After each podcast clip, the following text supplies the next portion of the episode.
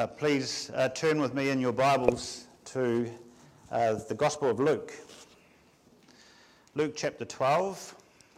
We will read the first 34 verses.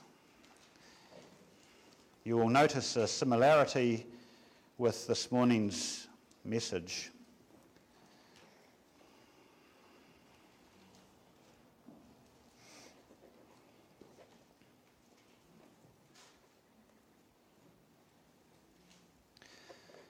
Luke chapter 12, starting at verse, at verse 1. In the meantime, when so many thousands of the people had gathered together that they were trampling one another, he began to say to his disciples first, Beware of the leaven of the Pharisees, which is hypocrisy. Nothing is covered up that will not be revealed, or hidden that will not be known. Therefore, whatever you have said in the dark shall be heard in the light, and what you have whispered in private rooms shall be proclaimed on the housetops. I tell you, my friends, do not fear those who kill the body, and after that have nothing more that they can do. But I will warn, but I will warn you whom to fear. Fear him who, after he has killed, has authority to cast into hell. Yes, I tell you, fear him. Are not five sparrows sold for two pennies?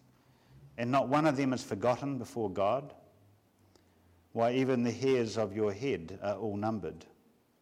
Fear not, you are of more value than many sparrows. And I tell you, everyone who acknowledges me before men, the Son of Man also will acknowledge before the angels of God. But the one who denies me before men will be denied before the angels of God. And everyone who speaks a word against the Son of Man will be forgiven. But the one who blasphemes against the Holy Spirit will not be forgiven. And when they bring you before the synagogues and the rulers and the authorities, do not be anxious about how you should defend yourself or what you should say, for the Holy Spirit will teach you in that very hour what you ought to say. Someone in the crowd said to him, Teacher, tell my brother to divide the inheritance with me. But he said to him, Man, who made me a judge or arbitrator over you?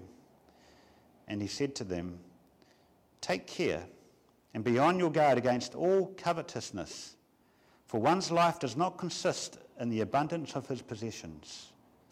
And he told them a parable, saying, The land of a rich man produced plentifully. And he thought to himself, What shall I do? For I have nowhere to store my crops. And he said, I will do this I will tear down my barns and build larger ones.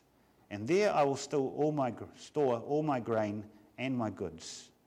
And I will say to my soul, Soul, you have ample goods laid up for many years. Relax, eat, drink, be merry. But God said to him, Fool, this night your soul is required of you, and the things you have prepared, whose will they be?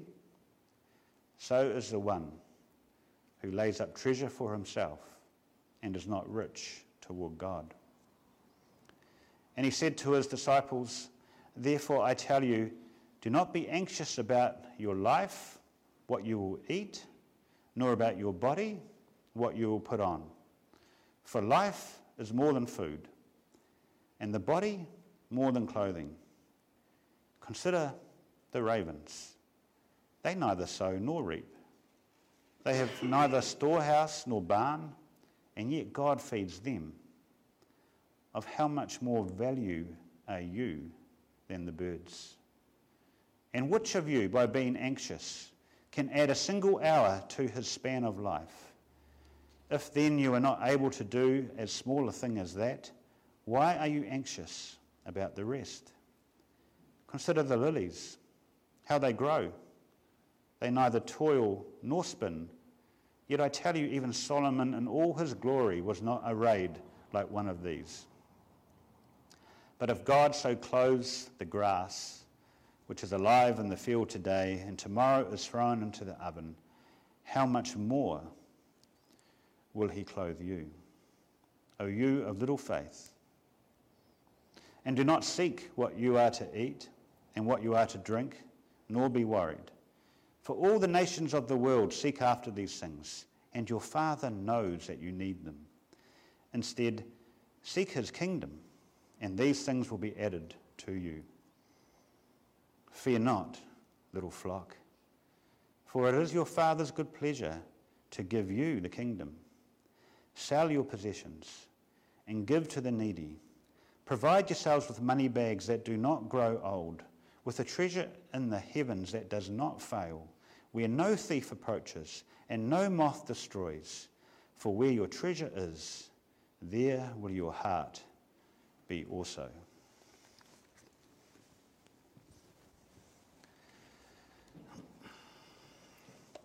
Uh, the sermon that I'm privileged to read this afternoon was prepared by uh, the Reverend Jason Toonstra from the Bethel United Reformed Church. The sermon is based on Lord's Day uh, 9, question and answer 26, which I'll, I'll read. You can find that on page, page 21.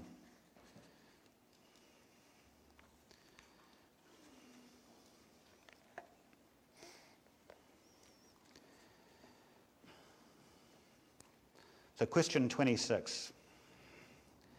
What do you believe when you say, I believe in God the Father, Almighty, maker of heaven and earth? That the eternal Father of the Lord Jesus Christ, who out of nothing created heaven and earth and everything in them, who still upholds and rules them by his eternal counsel and providence, is my God and Father because of Christ his Son. I trust him so much that I do not doubt he will provide whatever I need for body and soul, and he will turn to my good whatever adversity he sends me in this sad world. He is able to do this because he is Almighty God. He desires to do this because he is a faithful Father.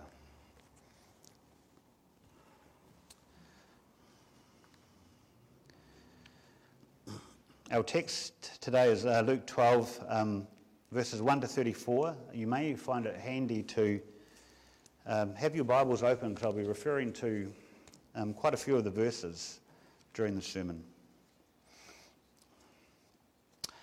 Congregation, whom the Lord Jesus loves, uh, this afternoon we have a sermon based on the Heidelberg Catechism, and, and we come to the first article of the Apostles' Creed. And some of you will know that there are there are 12 articles uh, in the Apostles' Creed. That's how it came to, to get the name, the Apostles' Creed. One article for each apostle. It was not written by the apostles, it rather summarizes in these 12 articles apostolic doctrine and teaching. And so this afternoon we're going to look at the first of these 12 articles. I believe in God the Father Almighty, a maker of heaven and earth. And, and it would be easy to look at this statement as a simplistic teaching tool. I believe in God. He is Father. He has all might. And with that might, He created the heavens and the earth. There you go. Easy. And when we say this, two things happen. We are both identified and distinguished. What do we mean by that? We are identified as being a professing member of the Church of God. And we are distinguished as being separate from the world. Simple. What more is there to say? I could say Amen, leave it there, and then we could move on to the next article. First one down, 11 to go. But as we come to the Catechism this afternoon, we're going to try and open this creed up. You, you could almost compare it like a piece of fruit. We can casually look at it like, like we look at an orange. You can see that it's, it's shiny and bright, it looks nice, it's soft, but you can also open it up. Enjoy the sweetness of it and take in the real fragrance of it. It's one thing to, to see it, describe it. It's something totally different to, to enjoy it, digest it, and consume it. And that's the value of this Lord's Day question 9.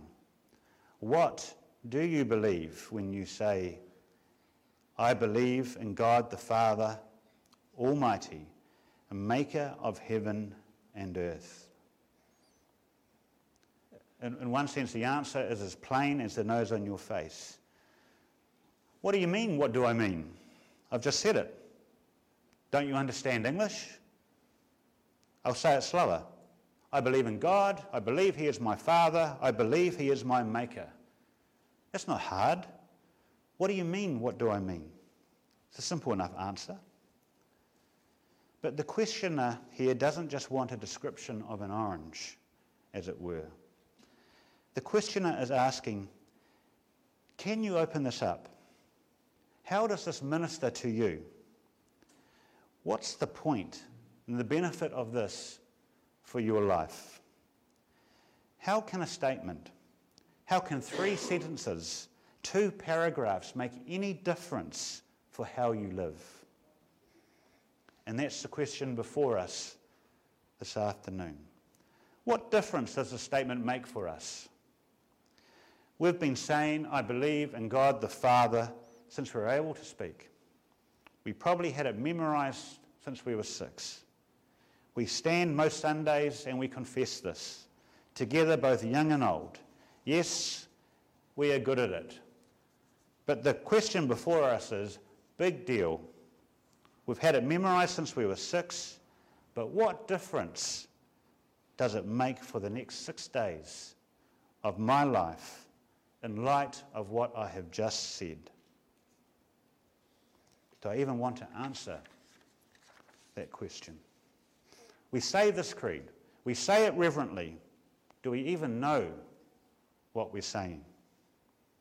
Yes, most Sunday afternoons, before we get back at it in the world, we begin our week by saying, I believe in God the Father, Almighty, maker of heaven and earth. Does that make any difference to your life? Does it affect you in the least bit? Does it calm you down in any way? Does it give you peace? I ask that question of my own heart as well. And if you're like me, you've probably got a whole heap of worries, concerns, anxieties. And I too, I begin my week by saying, I believe in God the Father Almighty, maker of heaven and earth. And then Monday morning, I get up and go from there, and I get consumed by the worries of the week. That sound familiar? Do you see what's happening here? Our daily worries are not consistent with our weekly profession. Let me say that again. Our daily worries are not consistent with our weekly profession. And as we come to Luke 12, we see the impact of what it means to profess God as our Father before men. Look at verse 8. And I tell you, everyone who acknowledges me before men, the Son of Man also will acknowledge before the angels of God. It brings us to a place of peace. Profession brings us to peace.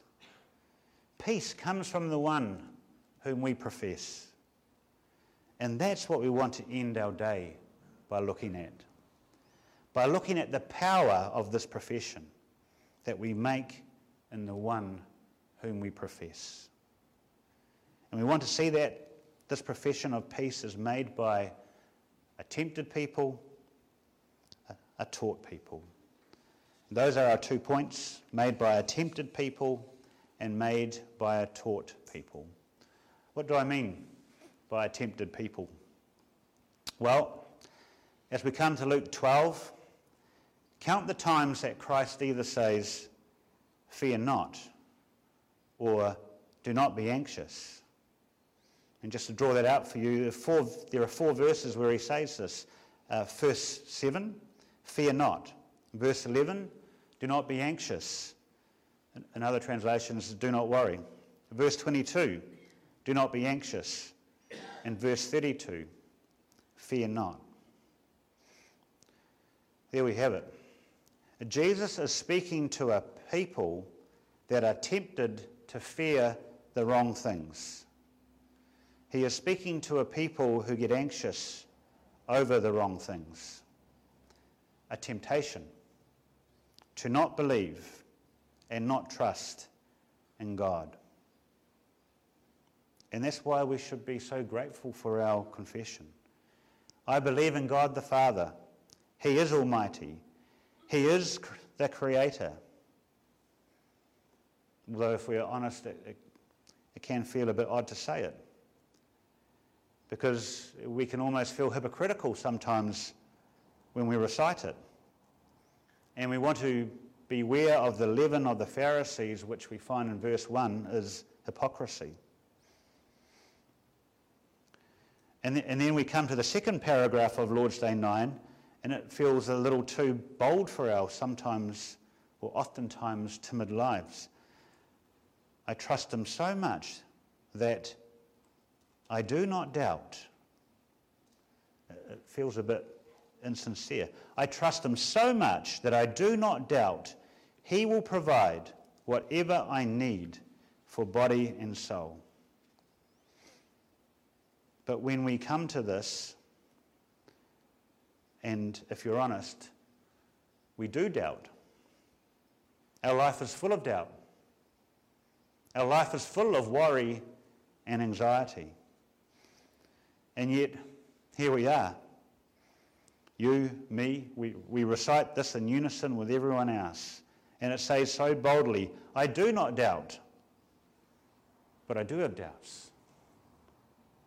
I do have worries. We need to know that the boldness of our confession is rooted in the strength of God. The confidence of this confession is not, well, I trust Him so much so that it's all about me. I'm so strong.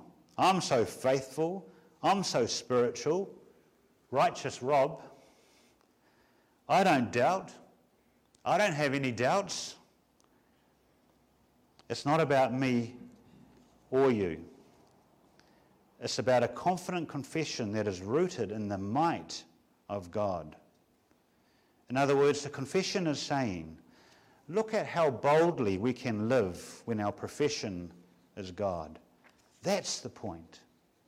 It's a profession that says, look at the peace that we have in the one whom we profess. At least, this is what it should be about as we profess this truth. Why isn't it? Temptation. And as Christ teaches here, what was the temptation? It was worry and fear. Why?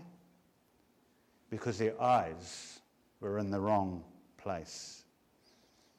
Let's have a look at this. In verse 4 I tell you, my friends, do not fear those who kill the body and after that have nothing more that they can do. Christ confronts these, tempt, these people tempted to doubt and worry with the fear of man. What are you afraid of? The answer in light of verse 4 is men. Most of us have that fear of men. Maybe you are young, or can recall when you were young, you can maybe recall a movie where there are violent and nasty men who do bad things and you get a little bit afraid. Yes, we, we fear men. And, and then as we get older, our fear of man, it, it shifts. We worry about what men can do to us in different ways, to our, to our reputations, to our wealth, to our success, how they can make us or break us, how they can keep us or, or cast us off. The fear of man is massive, it's, it's real. The fear of man is felt every day. And we can see the extent of this even here in New Zealand. The pressures of what other people think of us can be so crushing. Young people, are you afraid of what your friends might think? And what about us older people? The pressure of what others might think of us. Don't tell me you're not conscious of that. We are not immune. The fear of man is real. The fear of man leads us to do things that are not pleasing to God. Let's look at verse 11. Do not be anxious about how you should defend yourself or what you should say. That is fear of circumstances. That was Moses' favourite fear when he said, But Lord, what if I won't know what to say? And this is what often prevents us from being faithful believers living out loud in this world. But what will happen if, if someone were to ask me a question about my faith? What would happen if someone was to challenge me? It's more than fear of circumstance, though, isn't it? It's a fear of having something happen to us. If I confess Christ before men, what will happen to me? And the days are coming, and I actually here where this country is descending further and further into its depravity. And there is more and more opportunity for us to speak. What do we say? It's not hard to work yourself up into a fluster, isn't it?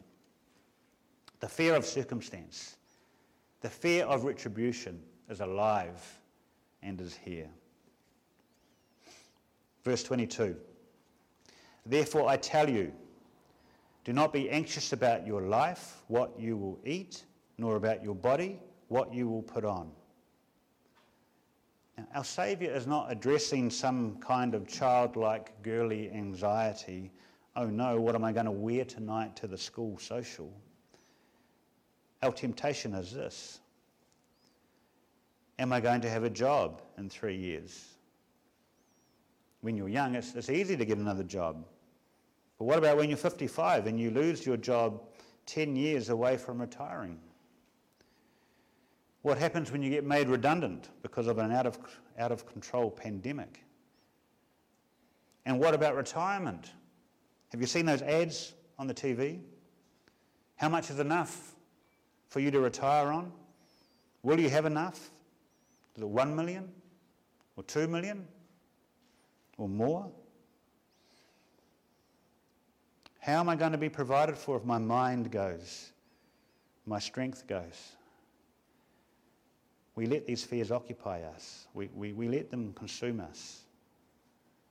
We become anxious and fear what might happen. All these circumstances around us, we let ourselves become tempted. And that's what Christ is talking about here temptations. And the temptation leads to a certain kind of lifestyle. We fear men, so we avoid relationships and we become introverted. We don't want to deal with the circumstances of dealing with people. We fear circumstance, so we never do anything too out there, too edgy. It's too risky. It could result in too much retribution. And we fear life, Will I have enough of this and that? So we hoard and we become keepers instead of givers. But look at what Christ says. Verse 33 Sell your possessions and give to the needy. What? What did he say? Sell your possessions and, and give to the needy? See what Christ does? He pulls the people from their comfort zone. He pulls them from their temptation by teaching them. Fear will always lead us away from God's purposes, but trust brings us to the peace and pleasures that only God can give. Jesus addresses these temptations, and he does so in a way that we too should model when we deal with each other. He is pastoral in the temptation. Look at what he says in verse 32 Fear not, little flock. Little flock. Look at the intimate way in which he teaches them. Imagine for a moment you're, you're 10 years old and and uh, you have your parent come to you in the midst of a scary situation and they just hold you and they say, It's okay. Have you ever experienced something like that? Or maybe you're the one giving the comfort. It's okay. I have a hold of you. You're safe. That's Christ here. He brings us comfort. But he also shows us why it's okay. He knows we are tempted. And what does he do? He teaches us here. And so the profession that we make is not only made in the face of temptation, it's held on to as we are taught. We are a tempted people, but also we are a taught people. Look at verse 30. For all the nations of the world seek after these things, and your Father knows that you need them. That's what Jesus is saying here.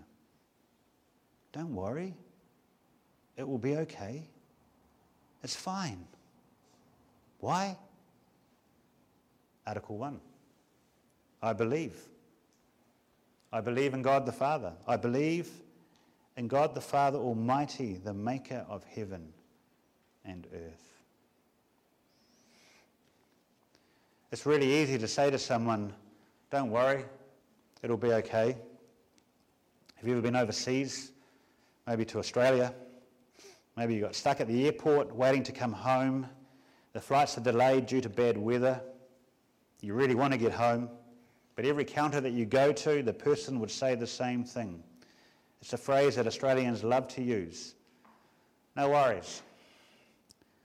Looks like we might not be on this flight tonight. That's all right, mate. No worries. And your first thought was, easy for you to say. You're not on the other side of the Tasman away from your family. But on second thoughts, that's what we should be saying. I am a Christian. No worries. What is the basis of our no worries? Christ doesn't say, I don't know, just don't worry. No, he, he roots the no worries in this one word Father. Verse 30. Your Father knows that you need these things. Verse 32. Fear not, little flock, for it is your Father's good pleasure to give you the kingdom. The tempted people are taught a lesson. And what's the lesson on? It's Article 1 of the Apostles' Creed. Let's look at that in our text. Verse 7, he says, Fear not. Why not? He goes to the sparrow. Verse 6 Are not five sparrows sold for two pennies? In other words, Christ is saying they're cheap as chips. Or as Bruno said this morning, a dime a dozen. Two pence gets you five sparrows. A sparrow is no big deal. One dies and three take its place. But what does Christ say about that inexpensive sparrow that no one gives two hoots for? Not one of them is forgotten by God. Why not? Because God is the creator and sustainer of the sparrow. Article 1 of our profession of faith. I believe in God the Father, the maker of heaven and earth. What a comfort that is. Here, that every four weeks we have chopped off our heads, He's numbered it because He made it.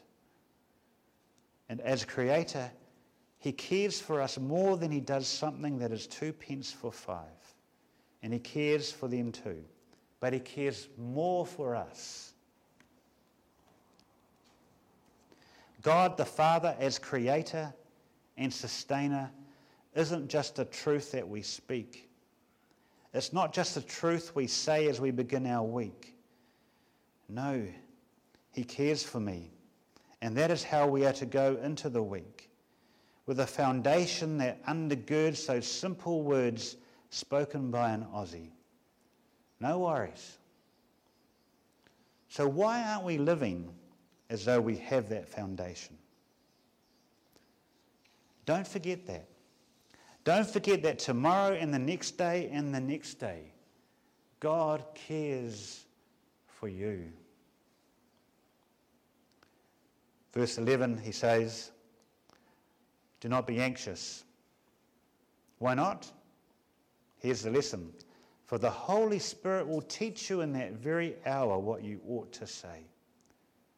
And what do we confess about the Holy Spirit? He proceeds from the Father and the Son. The Holy Spirit will teach because the Holy Spirit will be sent. He will be given by the Father through the Son. Why don't I have to worry? Because God the Father is taking care of all of this. That's why. We begin our week by saying, I belong to the Father. That has to mean something. It means that I need to stand down my anxiety with the bold truth. I cannot doubt the one who has named me and loved me. And then verse 22 do not be anxious. Again, third time, why not? Verse 24, Jesus says, Look at the creation of the Father. Consider the ravens. Interestingly, he points out an unclean animal.